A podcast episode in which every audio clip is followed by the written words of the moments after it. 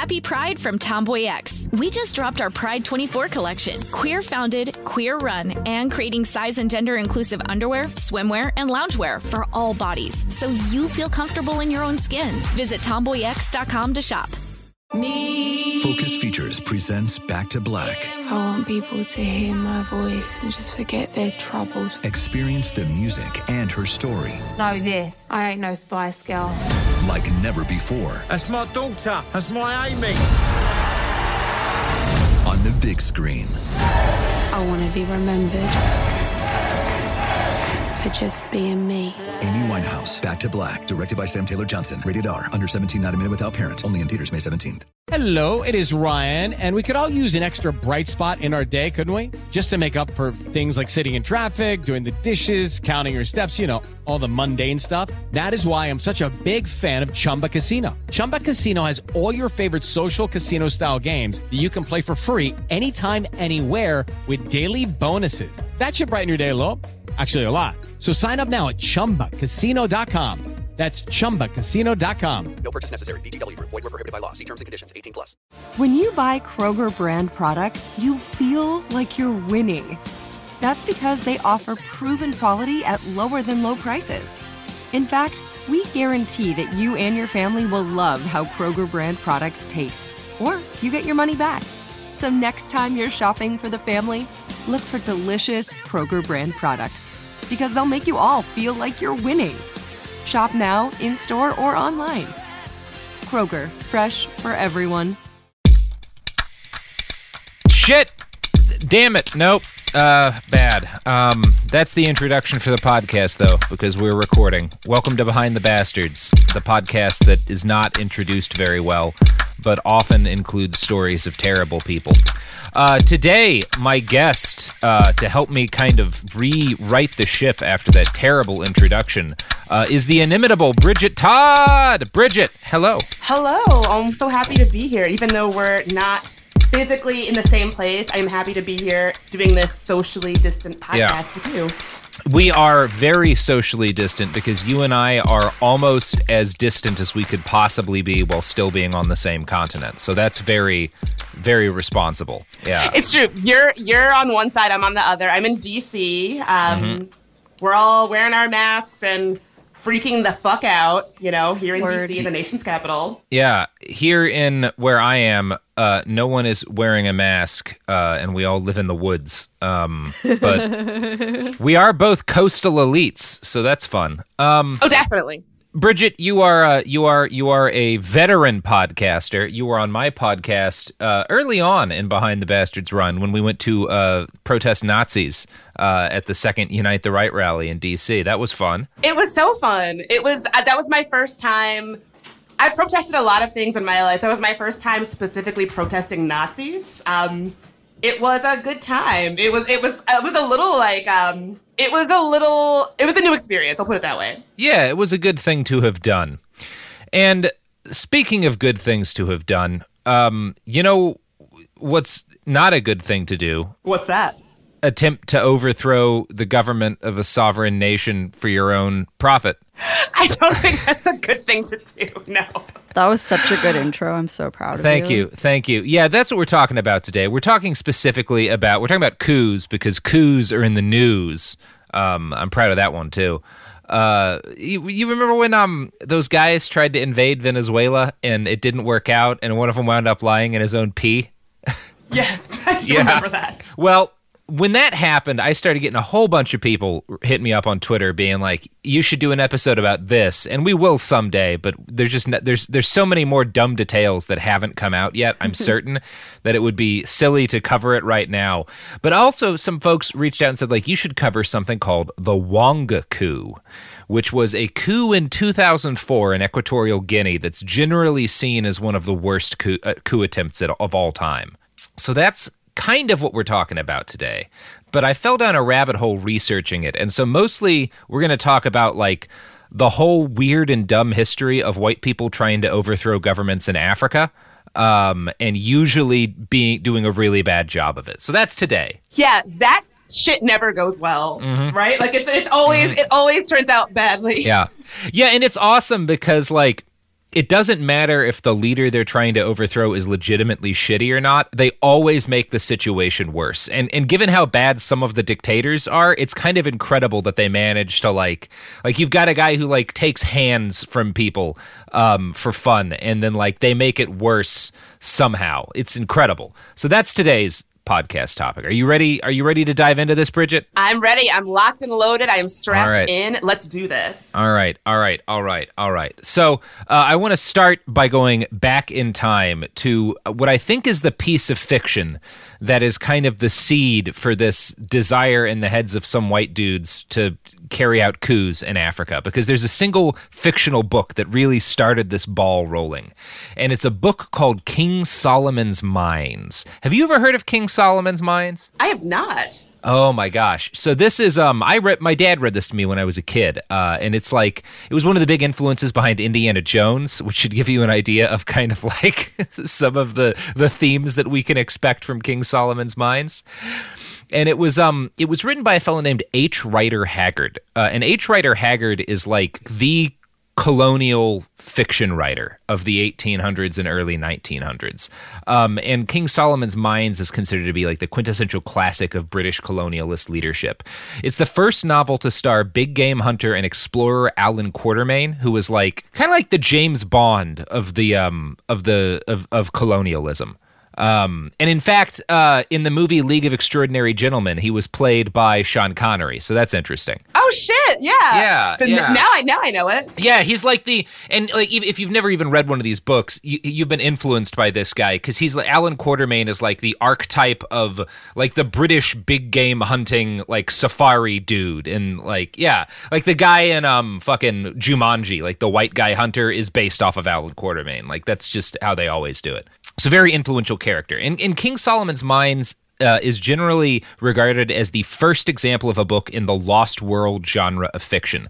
So you know those those kinds of books and movies where like a bunch of explorers or scientists find a lost or forgotten city in some desolate chunk of the world? Yeah, I'm pretty familiar with that genre. Yeah, H. Rider Haggard invented it. King Solomon's Mines is like the first example of that kind of book. Mm, I feel like I feel like I can picture what this guy looks like. Like I'm picturing a safari hat, like maybe some, like, loose khaki pants of some kind. Mm-hmm. Yeah, a very specific kind of facial hair. Yes, you you know you know everything about H. Rider Haggard and his life now. um, I mean, you kind of get it by the name. Like, if someone tells you there's a famous author named H. Rider Haggard, y- you could probably guess, oh, he wrote books about how colonialism's awesome, didn't he? like... Yeah. Um, so the basic gist of the story is that a group of explorers led by Alan Quatermain go on the search for a lost European who went missing, looking for a, the fabled King Solomon's mines. And that's the big biblical King Solomon. There's this rumor that he had these famous diamond mines, yada, yada, yada. Uh, so they go off looking for these this white guy and these mines, and they wind up finding a lost African civilization that possesses tremendous wealth. The movie Congo, based off the Michael Crichton book of the same name, is the modern adaptation. adaptation of this story. So yeah, and uh, interestingly enough, for as racist as this book is, it's not as racist as you might assume. Um, it actually uh, it actually opens with the uh, the main character Alan Quatermain going on an angry an angry rant about how the N word is never okay to use, um, mm. and it's it's always so that's good, right? Like that's, that's a step. That's a- That's pretty progressive, I guess. I, mm-hmm. I, I see what you mean, yeah. Yeah, and there's even an interracial relationship in it, although the the the, the black woman dating the white guy dies. Um, but, oh. like, eighteen ninety-five, that's about as good as you're going to get from a white guy book.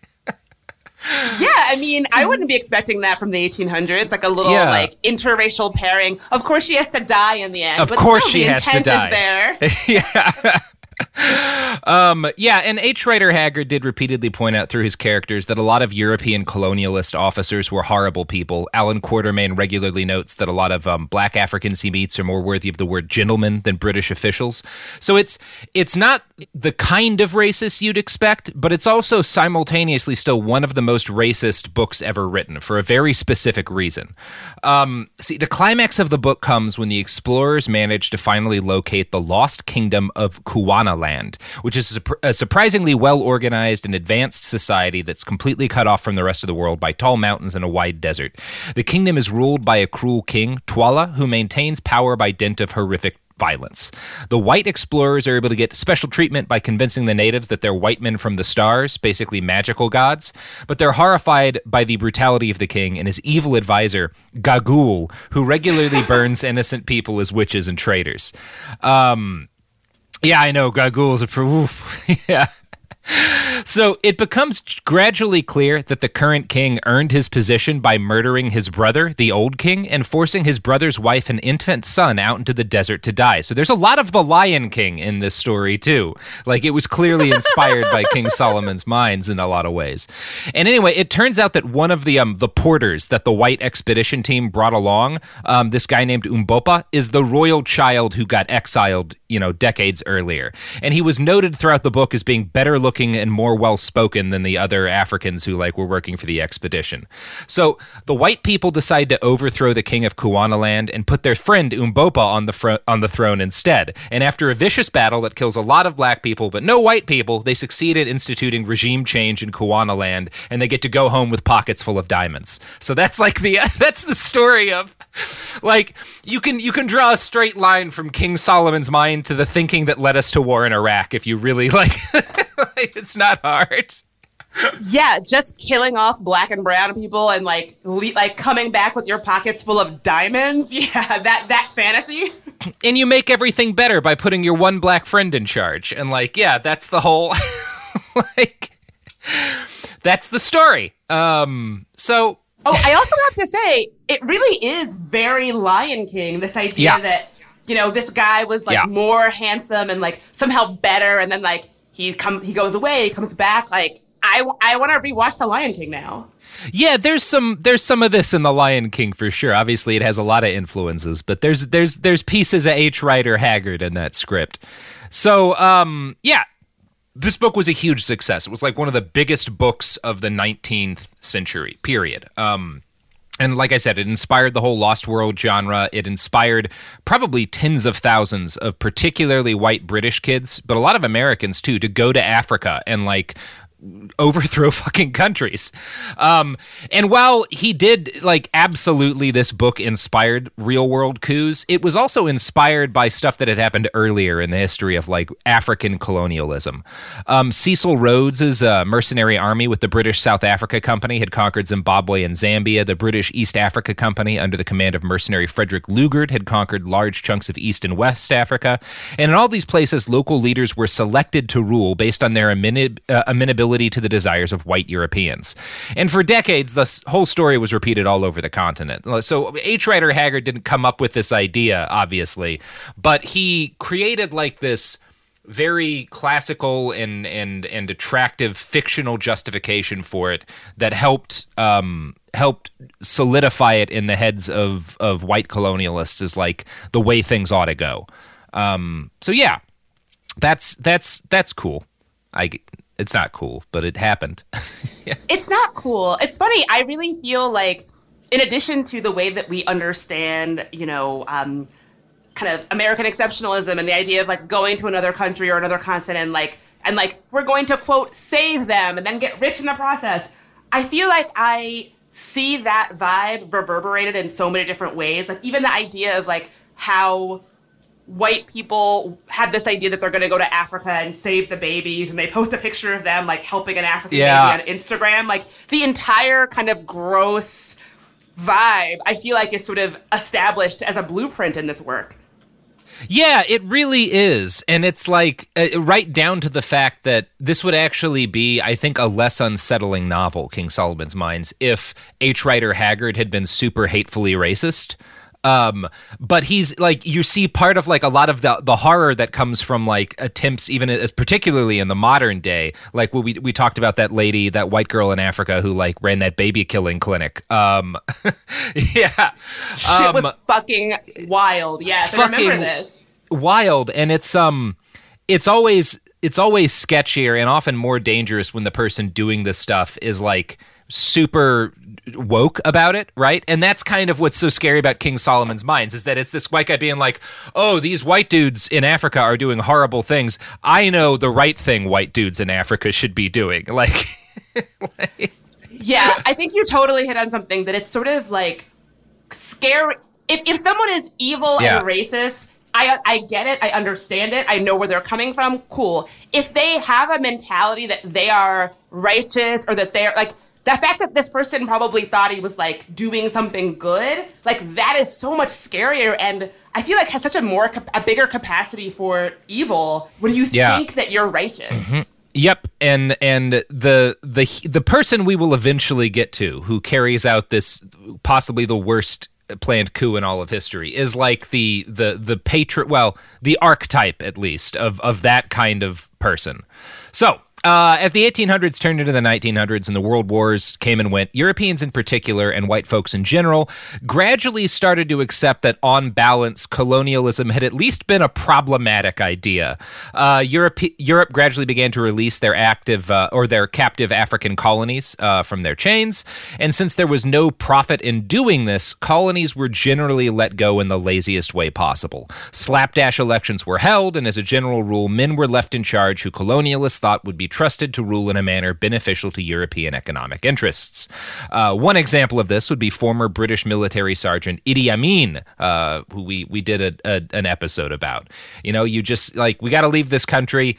It's there's no money in like actually setting up uh, a, a functional government before we go. So like uh, this guy's good at beating people up and likes us. Let's put him in charge. Nothing will go wrong. like, yeah. So obviously, sometimes these newly freed local peoples made decisions that white folks thought were dangerous. Since the militaries of states like Great Britain and Belgium could no longer be used to enforce order uh, directly, they often turned to mercenaries to do so. These modern-day descendants of Alan Quatermain and his companions regularly use their superior military training and access to firepower to carry out their own coups. Mad Mike Hoare is probably the patron saint of this kind of guy. He was originally a British soldier, born in Calcutta and raised on a steady diet of novels by H. Rider Haggard and his fellow adventure writers.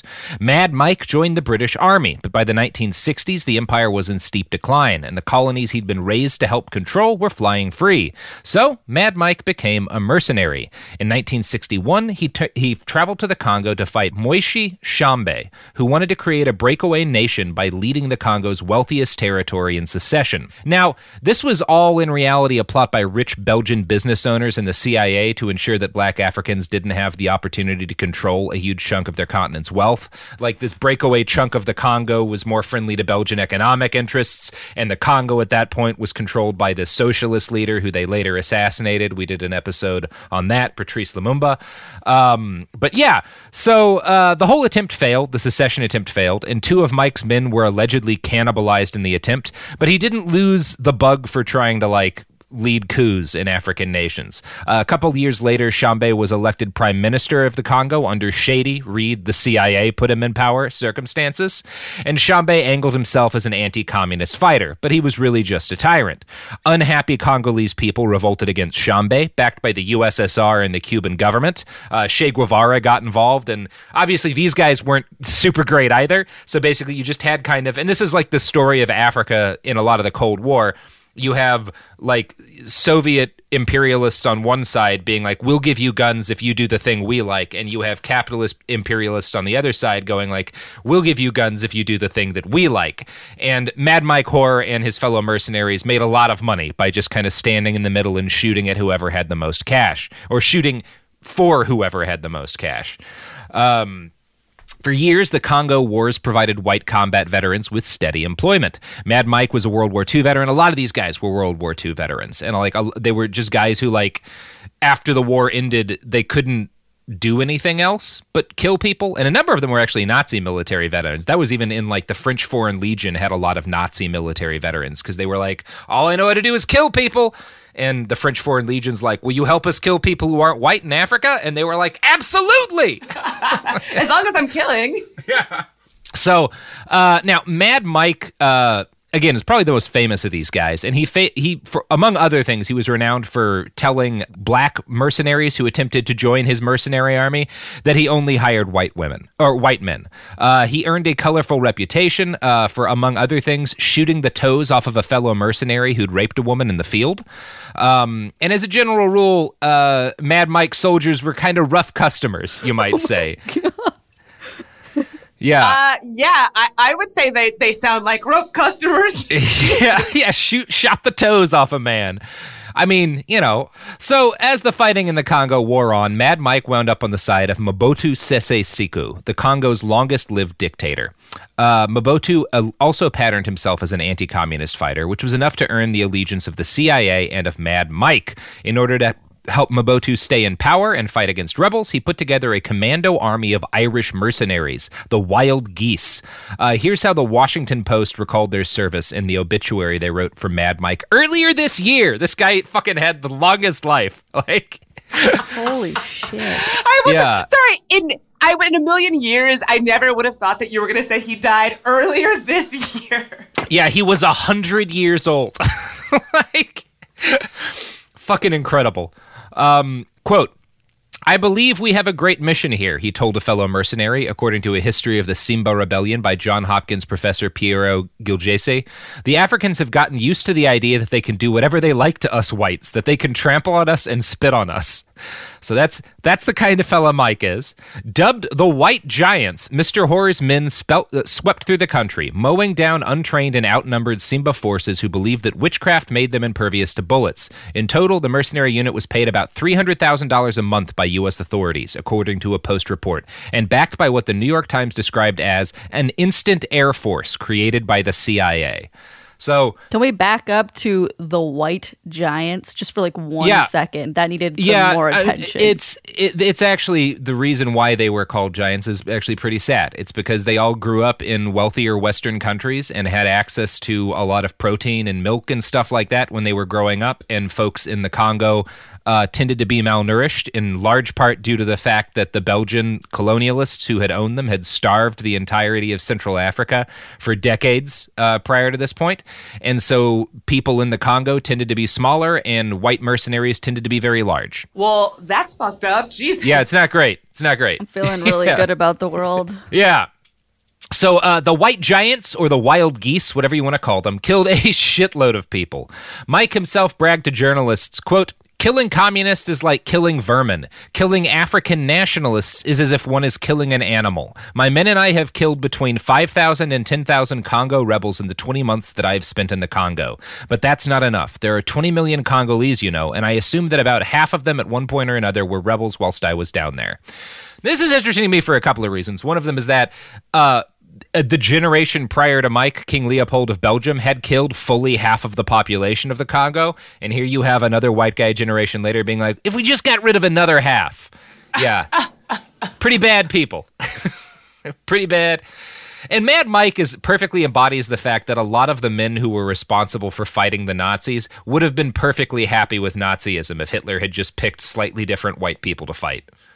Oh, yeah. yeah. I, I have to, it's funny that you say this. I feel like I have to like tell, like admit something. When I was young, I thought that there was just like white people. I had no idea that there was like, in like, these white people don't like that white people. I thought it was just white people. And when yeah. I found that out, it was like a big sort of galaxy brain thing for me. I didn't realize that white people could have problems with other white people. I, I, that was like a whole um, new understanding of how white people function for me. It's we're fascinating. There's this thing going on. I mean, it's been going on for a long time within like Nazi circles, but it's it's hitting the internet Nazis now. Well, we're like in depictions of Mussolini, they'll depict him as a black man, and the reason is because uh, there's a chunk of white people who think that Italians aren't still who still think Italians aren't white.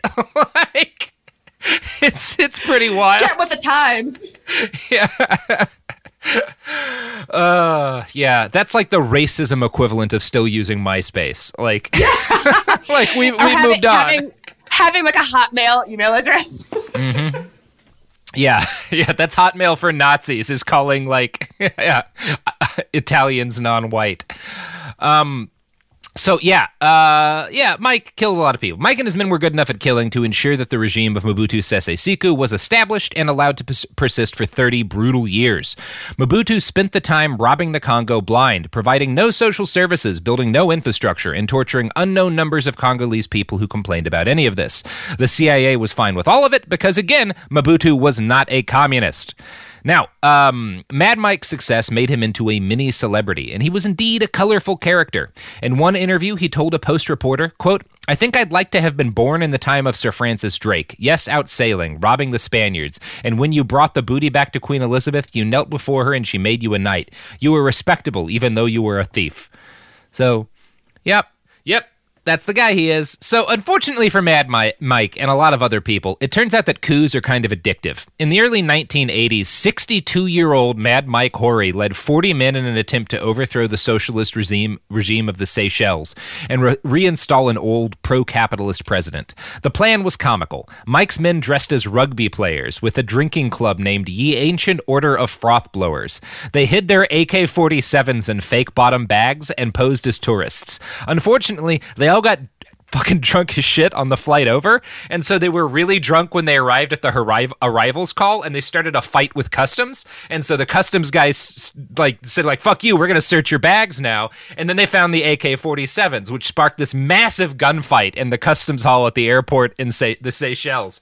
So again, Mike and his men had overwhelming firepower, but they were also hammered, so they shot one of their own men to death and then killed one of the other soldiers in this like running, incompetent running gun battle. At, that that ends when they hijack an Air India flight and force the crew at gunpoint to fly them to South Africa. Oh my God. I have so, to say though, I, I part of me is a little sympathetic because who among us has not had big plans be derailed mm-hmm. because you got too drunk, right? Like, I, I, I absolutely one hundred percent. Look. Look, they're they're racists and monsters, but they're still humans, right? Like, right, like we've all like, been there. Yeah. Yes, I I too have had getting drunk on a plane interfere with a plan and lead to a fight at customs. Yeah. That leads to you killing someone. Yeah, of course. Yeah. Of I mean, course. If I had an A K forty-seven, I might have hijacked an Air India flight. Like, there's no way to know. You know, they, they don't stop you. They never cut you off on Air Emirates when you're drinking. So, yes, a lot of things can happen. Um, shout out. Shout out to Air Emirates. Shout out. The open bar in the sky. So, um, yeah. So they were all arrested as soon as they landed in South Africa. And this is, again, apartheid South Africa was like, "You crossed a line, Mike." Like, e- even we have to arrest you. We're doing fucked up shit to people, but we, even we have fucking standards. Like, come, come on. Jesus, dude. Yeah. So he gets arrested, uh, and during his trial, Hoare uh, testified that the South African government had approved the coup and given him weapons. And this was almost certainly true, although the government denied it, because obviously South Africa fucking loved coups, um, as long as they were, you know, the right kind of coups.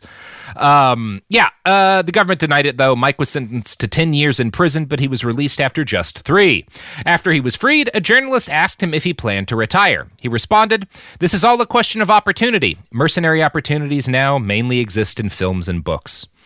And yeah, as I told you, inconceivably, Mad Mike survived until February of this year, um, which is fucking wild. When you talk to the mercenaries that came after him, they'll generally say that Mike was one half of a holy duo of African mercenaries who kind of like inspired the whole modern modern field of mercenarydom. Uh, and the other half, his other half, was a guy named Bob Denard, a French imperialist who did a lot of the same kind of stuff as Mad Mike, but more quietly, competently, and on behalf of France.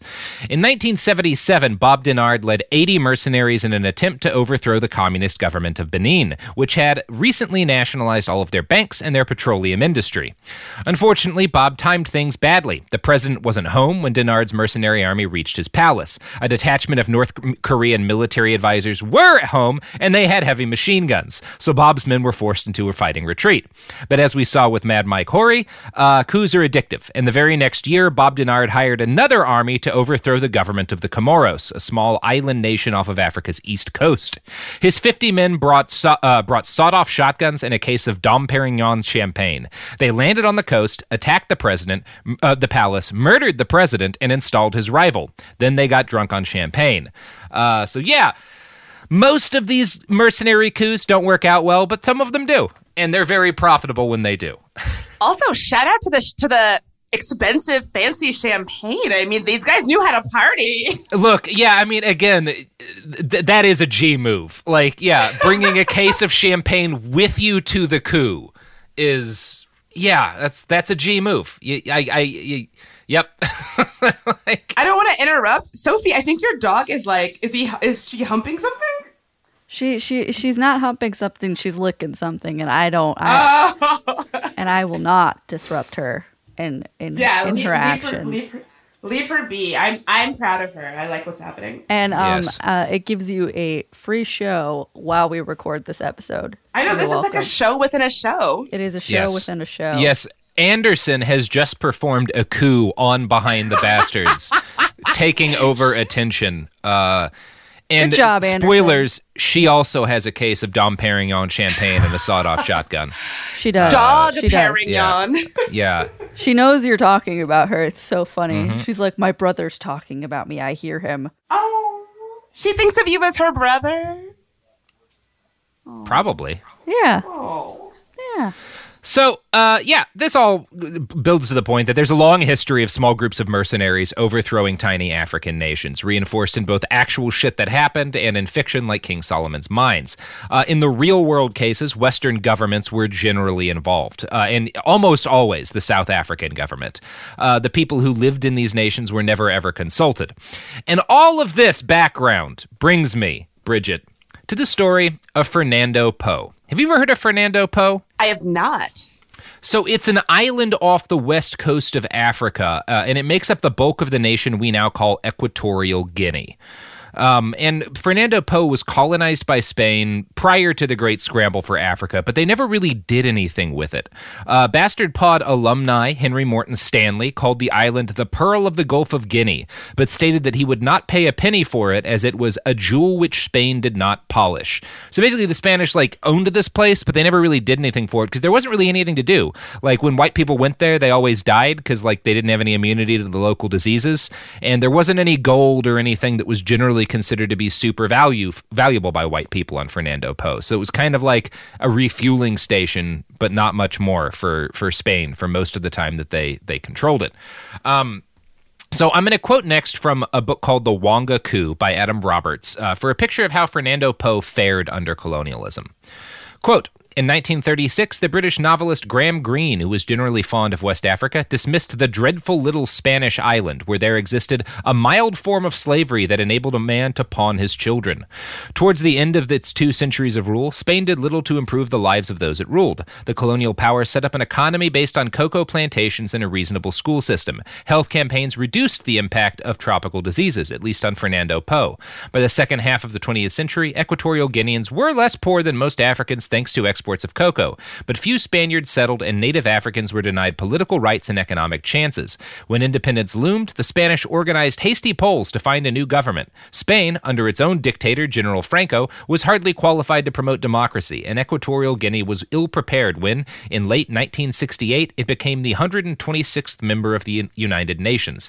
After independence, things really went wrong. Its citizens were soon desperate to escape. A sleepy-eyed man, Macias Nguema, won the elections. The sh- a shy son of a reverend and a brutal witch doctor known as his saintly father, Macias did badly at Catholic mission schools, but took up jobs as a junior bureaucrat and a coffee farmer, Jen then as a court interpreter, and subsequently as mayor of a small town. He became an influential leader within an important subgroup of the Fang, the country's most populous ethnic group, and was groomed for office by a few Spaniards who believed he would serve their interests. So, this isn't a great start for independence for Equatorial Guinea. And it's it's not going to be a great continuance. So I found another book called Double Paradox by Andrew Wedeman that explains that Macias largely wound up in power due to his ability to charm Spanish colonial officers. Wedeman notes that he impressed them with his willingness to treat other Guineans with contempt, um, which is kind of the same story as Idi Amin. The British liked him because he was good at cracking down on other, like, Africans who tried to get independence from England. Um, and they were like, okay, this guy we can probably trust.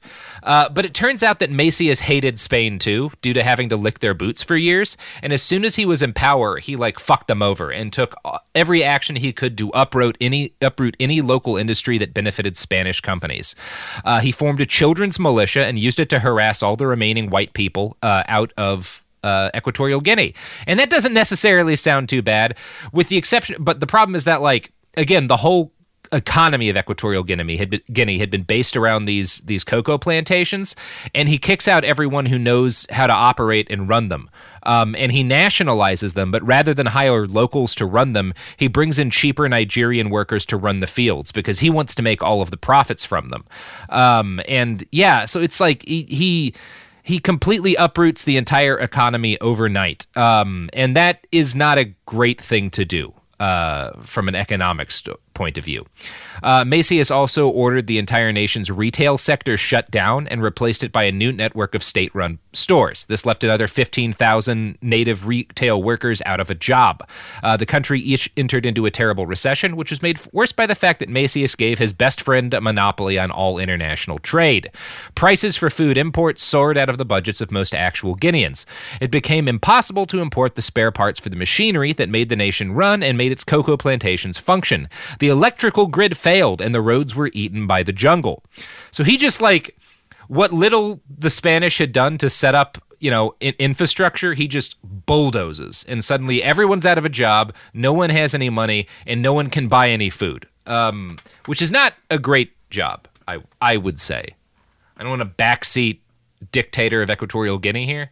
Yeah, it's bad. Do you want to know? Yeah. And I and I really need you to take an ad break, but I don't know how to do a witty transition after that. So could you just like do an ad break, please? You know who won't give their best friend a monopoly on all international trade that makes food is. import impossible uh, and leads to widespread famine? Our sponsors? Who? Yeah, our sponsors won't do that. Maybe. I mean, historically, we should probably just roll to ads. Yay.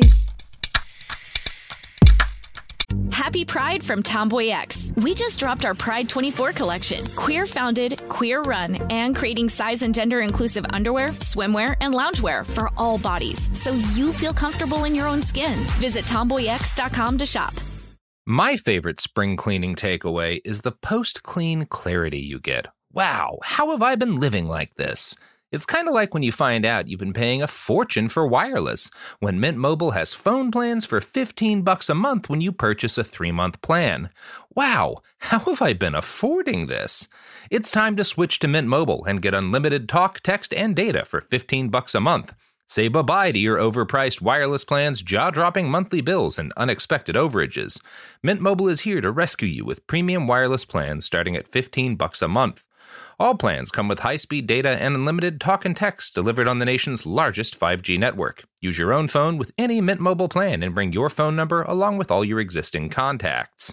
To get this new customer offer and your new three-month unlimited wireless plan for just fifteen bucks a month, go to mint mobile dot com slash behind. That's mint mobile dot com slash behind. Cut your wireless bill to fifteen bucks a month at mint mobile dot com slash behind.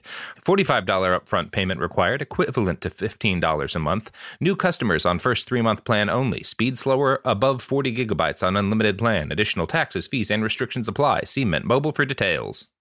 Judy was boring. Hello. Then Judy discovered chumba casino dot com. It's my little escape. Now Judy's the life of the party. Oh, baby, mama's bringing home the bacon. Whoa, take it easy, Judy. The Chumba life is for everybody. So go to chumba casino dot com and play over one hundred casino-style games. Join today and play for free for your chance to redeem some serious prizes. Ch-ch-chumba. chumba casino dot com. No purchase necessary. Void where prohibited by law. eighteen plus terms and conditions apply. See website for details. Me. Focus Features presents Back to Black. I want people to hear my voice and just forget their troubles. Experience the music and her story. Know this. I ain't no Spice Girl. Like never before. That's my daughter. That's my Amy. On the big screen. I want to be remembered for just being me. Amy Winehouse, Back to Black, directed by Sam Taylor Johnson. Rated R, under seventeen, not a minute without parent. Only in theaters May seventeenth. We're back. Uh, and, and yeah, we're talking about Equatorial Guinea and its first few years of independence, which don't go great. Uh, so the people of Equatorial Guinea could clearly see that a calamity had been visited upon them by their new leader, and Macias deflected blame for it by claiming his political opponents had attempted a coup. He launched a vicious terror campaign against his own people, which fucked the economy up more uh, and led to him confiscating the property of thousands upon thousands of citizens and putting it in the hands of himself. One-third of the population was killed or fled the country in just a couple of years, um, which is a lot of the country. Uh, yeah, so that's not great. Uh, Macias instituted a new set of internal travel restrictions to try and stop people from fleeing the country, um, but the only way he could think of to do this was to create a massive series of burdensome checkpoints, and this made domestic trade impossible within the country itself. Uh, Macias also ordered all ordered all ships, boats, and canoes impounded, which destroyed the fishing industry overnight and ended the population's access to protein. Uh, Macias so- sold fishing rights to the Soviets instead and pocketed the money from this while his people starved. By the early nineteen seventies, Equatorial Guinea was a failed state by any reasonable definition of the term. The people who had once enjoyed a, at least a decent standard of living were starving and forced into subsistence agriculture. The state bureaucracy collapsed since there was no food to buy. Government workers had to leave their posts in order to fill their bellies. In order to stop the exodus, Macias ordered the only road out of the capital mined. Yeah, wow. He's not good at leading a country. Uh, not great. And again, this is the guy, like, it, it's one of those things. This is the guy who, this guy only comes to power because Spain puts him in power, because they're too lazy to like do a proper job of giving up this colony.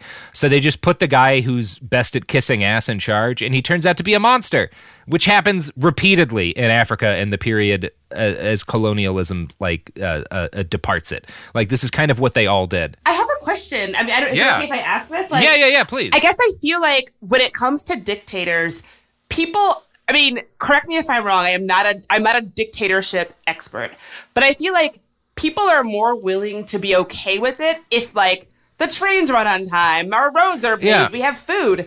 It seems like having someone who is this shitty, like, be like making these kinds of changes that really fuck over the average person. Like that that, that seems so so different from what I what I from what I have come to know and love about dictators. I guess I feel like. My understanding is that, like, oh, when someone's a fucking shithead, people are willing to overlook it if they, if their lives are either made better or not significantly changed. And it seems like in this case, their lives were made much worse. This is what gets us into, like, the, the the the truth of that is that in almost all dictatorships, you know, you get the odd exception. There's guys like Tito who, like, Tito was a monster, but... You know, I, I've spent a lot of time in f- former Yugoslavia, and a, a lot of old people think back to Tito fondly because things went so shitty after his uh, he died. But like it, as a general rule, particularly when you're talking about like dictators who like come into power with a lot of popular support, it's popular support from one specific group of people, and it's one specific p- group of people who does well. You know, in Germany's case, we all know what that specific group of people was. And in, in in Equatorial Guinea's case, there is a specific group of people. The largest ethnic group in the country are the Fang, which is like the same tribe that he is a member of. And they do pretty well under this um, because they get pre- preferential treatment. They're able to like they kick out like like he they like he executes genocides against like the Igbo and a couple of other different tribal peoples in Equatorial Guinea. And all of their stuff gets given to like members of his tribe. So like the largest most Equatorial Guineans suffer, but the largest single group of them does pretty well because they're able to take shit from the other people who are suffering. And that's kind of the story of dictatorships. That's really what happens when we talk about when people talk about things going well. It's more often that like, no, no, your specific group was the group that things went pretty well for because the guy in charge stole things from everyone else to give to you. Mm. Like, yeah. Um, and that's kind of what happens in Equatorial Guinea is like the Fang do all right, at least at first, the Fang do all right, because he's just taking shit from everybody else and giving it to them. One Swedish researcher who managed to sneak into Equatorial Guinea during this period called it the Dachau of Africa. Uh, everyone else just called it Death's Waiting Room, a name that became more relevant when Macias banned Western medicine, leading to a resurgence of leprosy, among other illnesses. As his nation crumbled, Macias lost his mind. He began seeing coup plotters in every corner, and he executed people almost at random in an attempt to keep them at bay. During one Christmas mass execution at a sports stadium in the capital, Malabo, palace guards Haggard shot one hundred fifty people to death while the song "Those Were the Days, My Friend" played on an endless loop, which is one Yikes. of the most nightmarish things I can imagine. Yeah. Jesus. Yeah. Yeah. Um, one survivor of the horror later wrote, quote, "No food in the shops, no water, no electricity, no kerosene for the lamps. At night we walked in blackness. Yes, for eleven years we walked in blackness."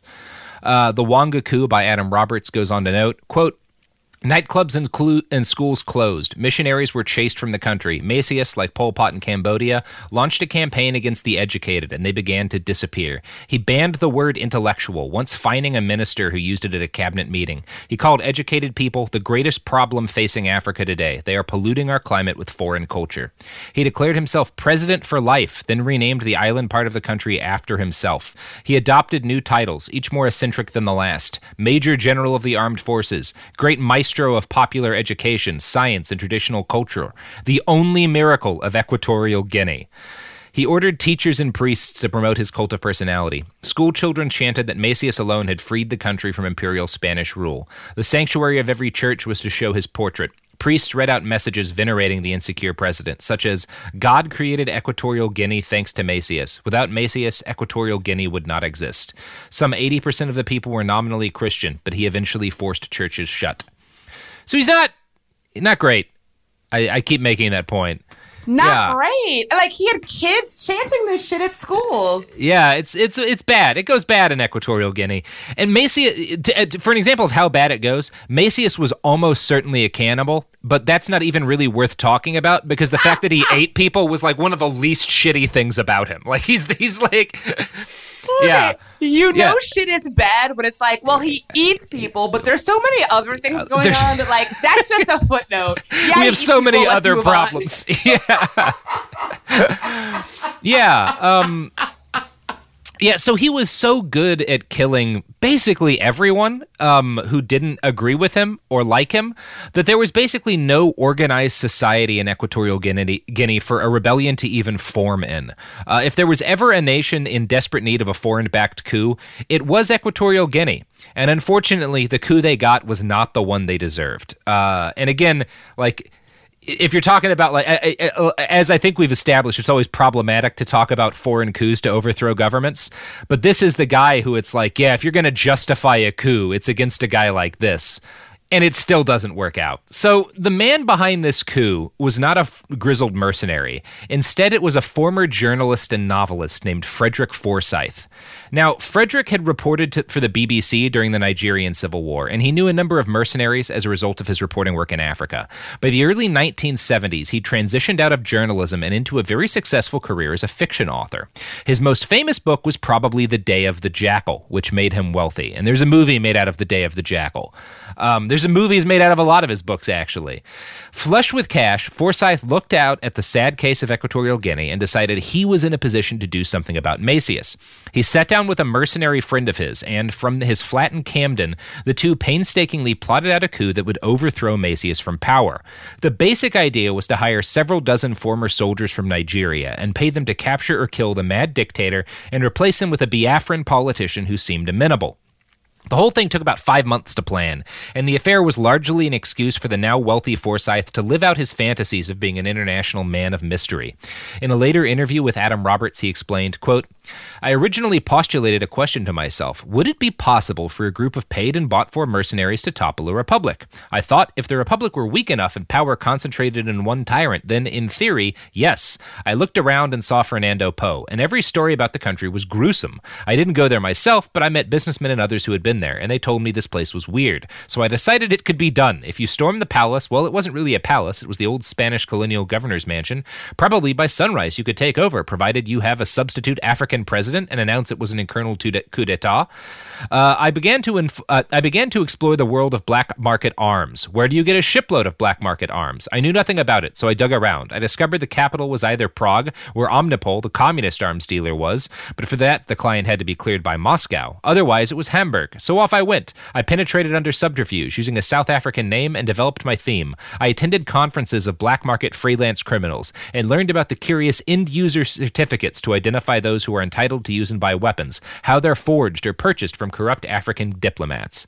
So Forsyth will claim to this day usually that he was just writing a book about how to carry out a coup, and the fact that someone attempted a coup in this country based on his book was completely separate from it. But also sometimes in interviews he'll admit that, like, oh yeah, I was I, I was carrying out a coup from the beginning and I just wrote a book about it later. Um, yeah. So let me ask you then, who who is the bastard here? If you like, which one of these people is the bastard? They're both bastards. I, I do think, in, in a way, Macias is like...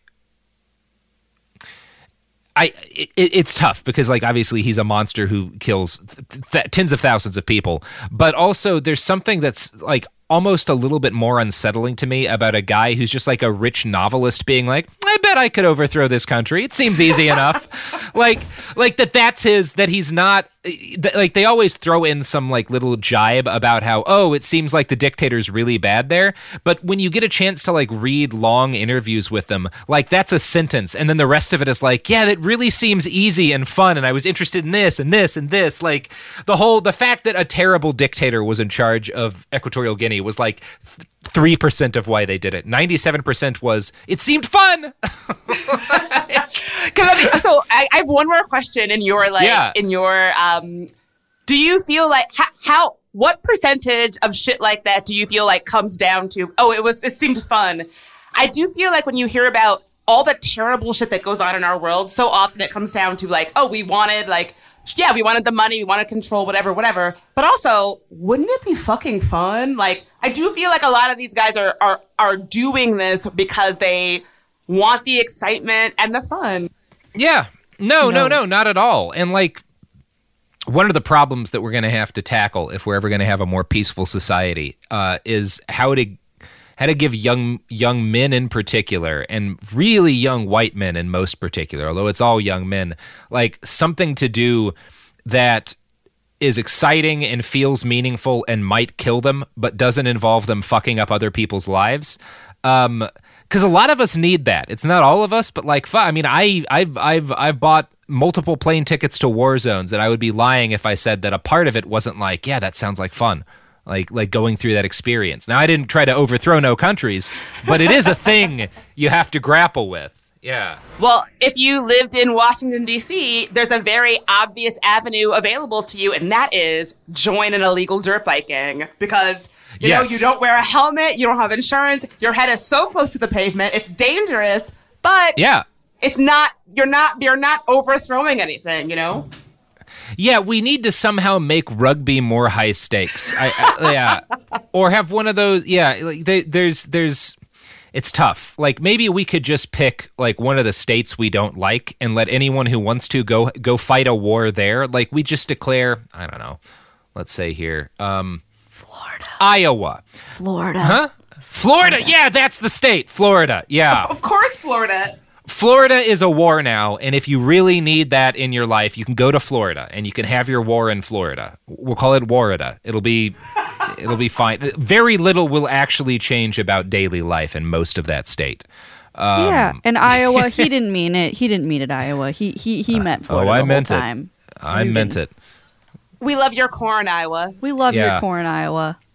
We need a war state to to get some of this energy out of people. Paintball is not doing it for folks. um. So yeah, yeah. Uh. So this fucking fiction author, Frederick Forsyth, like s- starts quote unquote researching his book, uh, and at the same time, a group of mercenaries led by his friend that he planned this book with uh, get hired. Um, and like they, they, they charter a boat and they like start sailing uh, through like to Equatorial Guinea to carry out a coup. Now this doesn't work out. They don't even get to land. Uh, the British intelligence catches onto them in Gibraltar and tips off Spanish authorities, who arrest them in the Canary Islands. The coup gets called off um, and it never actually happens. But the very next year, Frederick Forsyth published another book called The Dogs of War, about a group of European mercenaries who carry out a coup against a brutal island dictator. And the book bore a striking resemblance to all of the planning for the failed nineteen seventy-three coup. And like, very little of the book actually involved any action or fighting or the coup itself. Almost all of it was just a, a detailed step-by-step guide to how to like, here's how we go about getting end user certificates. Here's how we go about buying weaponry. Here's how we go about transporting that weaponry. Here's how we chartered the boat. Here's how we hired all these mercenaries. Like it's it's famously still seen today as like a step-by-step guide for how to carry out a coup. Um, and rumors began to swirl after this that Frederick Forsyth had attempted to overthrow the government of Equatorial Guinea and then written a fictionalized account of his actions. Um, in nineteen eighty, the book was made into a movie with Christopher Walken. Um, and, yeah. In two thousand six, Frederick Forsyth all but admitted to an interviewer that he had, in fact, planned and failed to execute a coup to overthrow Macias. His book became a hit among mercenaries in particular. In Bob Denard's successful coup off of the coast of East Africa, all of the men he carried into battle had copies of the French translation of The Dogs of War in their back pocket. Um... So again, there, like that's part of why I started this with like King Solomon's Mines, is that like The Dogs of War is really like the modern retelling of that. Where like, okay, we're just going to make this all about the coup. Um, that's the real money shot. So yeah, that's cool. That's cool. Yeah, that's I think yeah. It, I, I, that's cool. I like that. Uh, I also think it just goes to show you like what like culture, like books and movies and all of that, really makes a difference of like how things play out. You know, I think you could you could easily be like, oh, it was just a book, it was just a book, but clearly that's not the case. I think that these things really matter and they can really make an imprint on how things go down in history. Yeah, I think this has inspired me to write a book about how a fictional cult fends off the F D A in the mountains of Idaho and use the proceeds from that book to buy a compound in the mountains of Idaho and then launch uh, uh, a health and beauty network that uh gets the F D A brought down on us. Aren't you currently trying to start a cult? Am I, am I misremembering this? You know, most of the time, yeah. That's, that's I mean, on brand. Yeah, yeah, more or less, you know. I mean, I told him he could. Like, it's fine. Yeah. Start a cult. Why not? Yeah. You got Sophie's sign-off. So yeah, I mean, why not? Why not? Yeah. As long as no dogs are harmed, it's fine. Mm. Almost certainly not, probably. And on that note, Robert, it's break time. Oh, it is? Yeah. Well, speaking of coups, here's a product coup.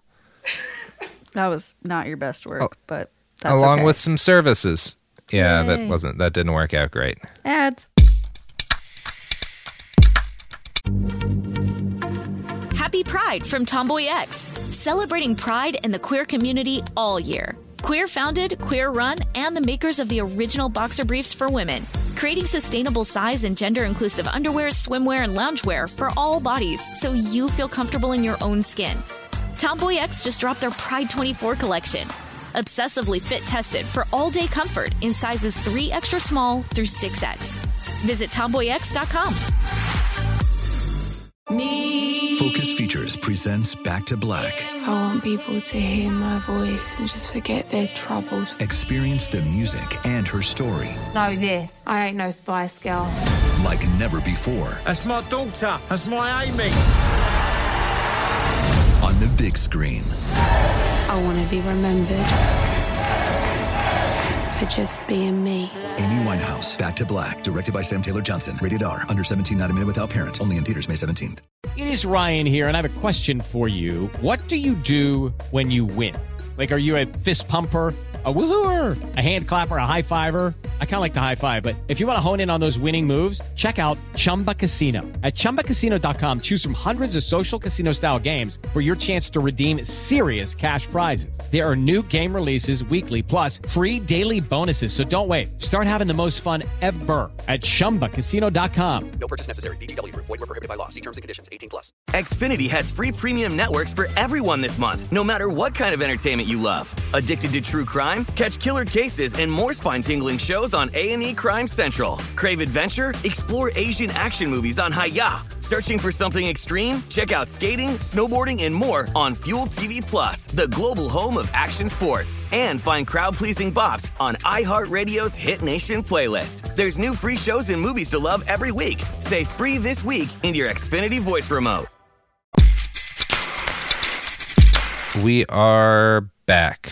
Okay, so uh, yeah, Macias prote- uh, remained in power um, until August of nineteen seventy-nine, when a coup finally unseated him. No Europeans were involved. Instead, the culprit was his nephew Obiang, who Macias had put in charge of the notorious Black Beach prison, where regime enemies and random people were tortured to death.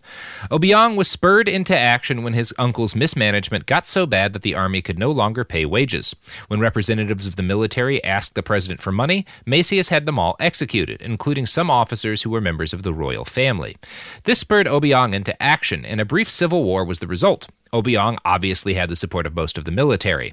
His uncle resisted for a time, thanks largely, largely to Cuban and North Korean officers who backed up his forces, but eventually Macias was forced out of his palace and into a small jungle village named Mongomo. There he hid the entire national treasury, somewhere between sixty and one hundred fifty million dollars, in what is generally described as a wooden hut. Obiang attacked, and in the battle that followed, the hut was set on fire and the entire nation's foreign currency reserves were incinerated. Macias fled again, but he was eventually arrested and brought back to the capital of Malabo. Obiang took over from his uncle and convened a court in Malabo's largest building, the Old Cinema. The former dictator was hung from a cage attached to the ceiling. He and a number of flunkies were charged with genocide, mass murder, treason, and a litany of other crimes, and may have been the first time in history that a head of state was actually charged with genocide anywhere in the world. Macias was quickly convicted and executed, and evidence that inconveniently implicated his nephew Obiang in regime crimes was ignored by the court. In a better world, this would have been the start of a period of healing for Equatorial Guinea. But we live in this world, and things only went from bad to slightly less bad, but still more or less the same.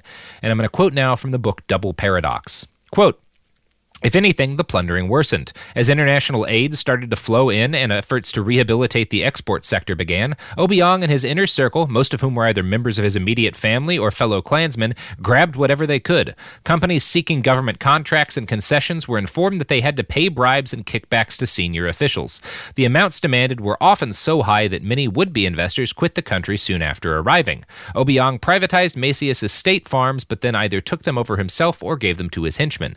Petty corruption among street-level bureaucrats continued unabated.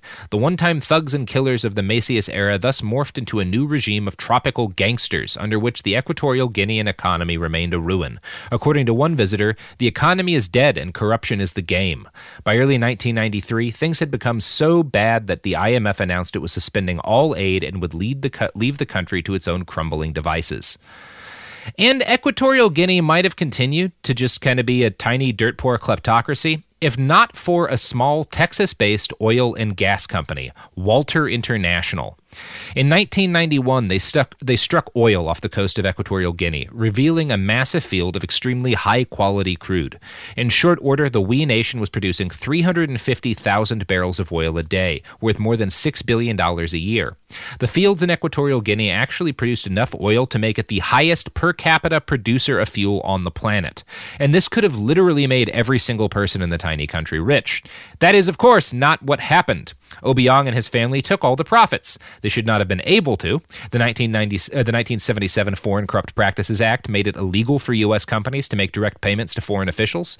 Uh, instead, they had to pay royalties to official government accounts so the money could be used for the benefit of the people. Obiang got around this by having oil companies like ExxonMobil deposit their payments in a series of offshore accounts owned by himself and his family members.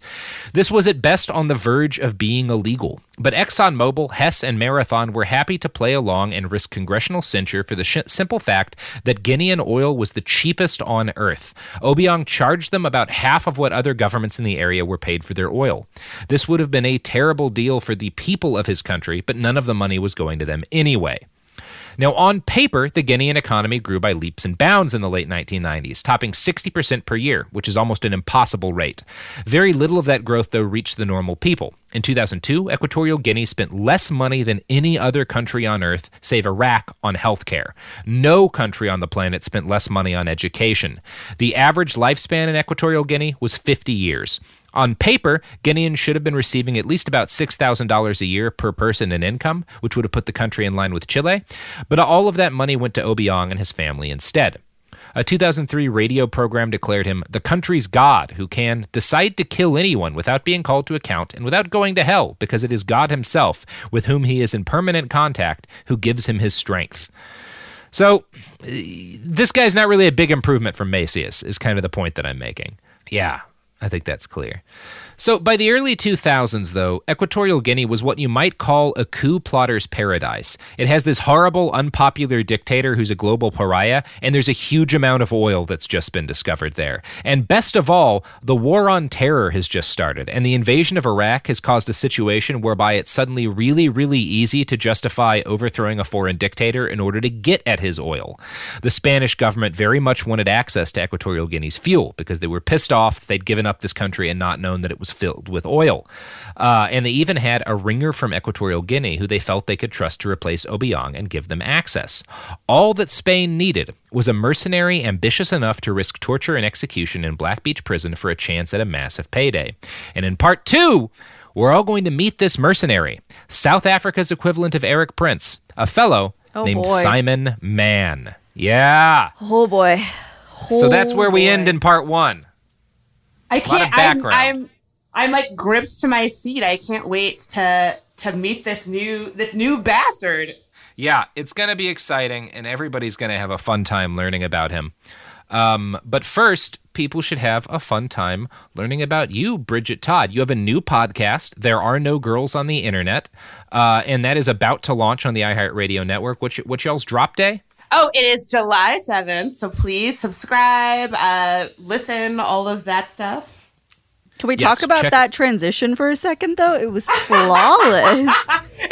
It, I was. I was almost like in awe of it. It was. I, I really was. Um, I want to. Can I say one more thing before we before we move away from this? You, yes. you, you'd say as many things as you as yes. you'd like. Yeah. I'm going to say the the things. I've spent a lot of time in South Africa, and I will say that like I, I will never I will never pretend to be an expert on on the history or the country or the people. But the one thing that was very clear to me from spending a lot of time in South Africa was that I think that like the people there are like tr- like traumatized by how shitty all the shitty experiences they've had with government, and that I think it lasts today. I was very um, it was interesting to see how that shit like doesn't go away. It just is like kind of like passed on to generations. And so as someone who has spent a lot of time in South Africa, all the shit you're saying, I'm like, oh shit, yeah, that makes sense. People are fucking traumatized. So yeah, I love I loved my time there, but it just was really um, a place where, you know, I just feel like even today I, I see the reverberations and the people really deserved better. Yeah, yeah. The, the that's kind of like the only real conclusion you can make, because both sides in this, if you want to look at them as sides, are just so shitty. Like the dictators of Equatorial Guinea are awful. All the people who try to overthrow them are just trying to get rich and just equally shitty. And there's there's at no point does anyone involved give a shit about the people who live in Equatorial Guinea. And that's like, yeah, it's it's a bummer. That's not good. It's not. It's really not. Bad and not good. So, speaking of things that are bad and not good, go back out into the world. or or stay inside, and you can uh, uh, go to our website to find our yeah. sources, which are under the episode description. behind the bastards dot com. Or you could follow Robert on Twitter at I Write Okay. Or you could follow us on Twitter and Instagram at BastardsPod. Or you could buy a a, a face mask or a T-shirt or a cell phone case or a That's right. mug or a thi- or or whatever they've decided to sell on TeePublic today. Yeah, our uh, These Face Masks Cure COVID nineteen face masks are going to be on sale soon. Um, F D A approved. You can help us. F D A approved, written right on the front. Um, so, yeah. Help us, help us thumb an eye in the F D A's face and um, get raided in a mountaintop compound in Idaho. Uh, that's the dream. That's my dream. And it should be your dream, too. Is there information about how folks can join the cult? Uh,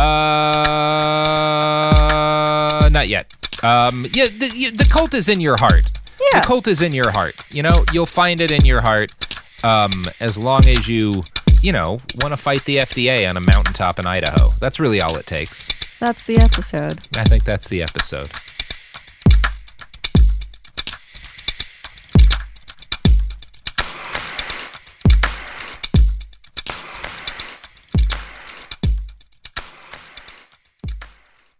Happy Pride from Tomboy X. We just dropped our Pride twenty-four collection. Queer founded, queer run, and creating size and gender inclusive underwear, swimwear, and loungewear for all bodies, so you feel comfortable in your own skin. Visit tomboy x dot com to shop.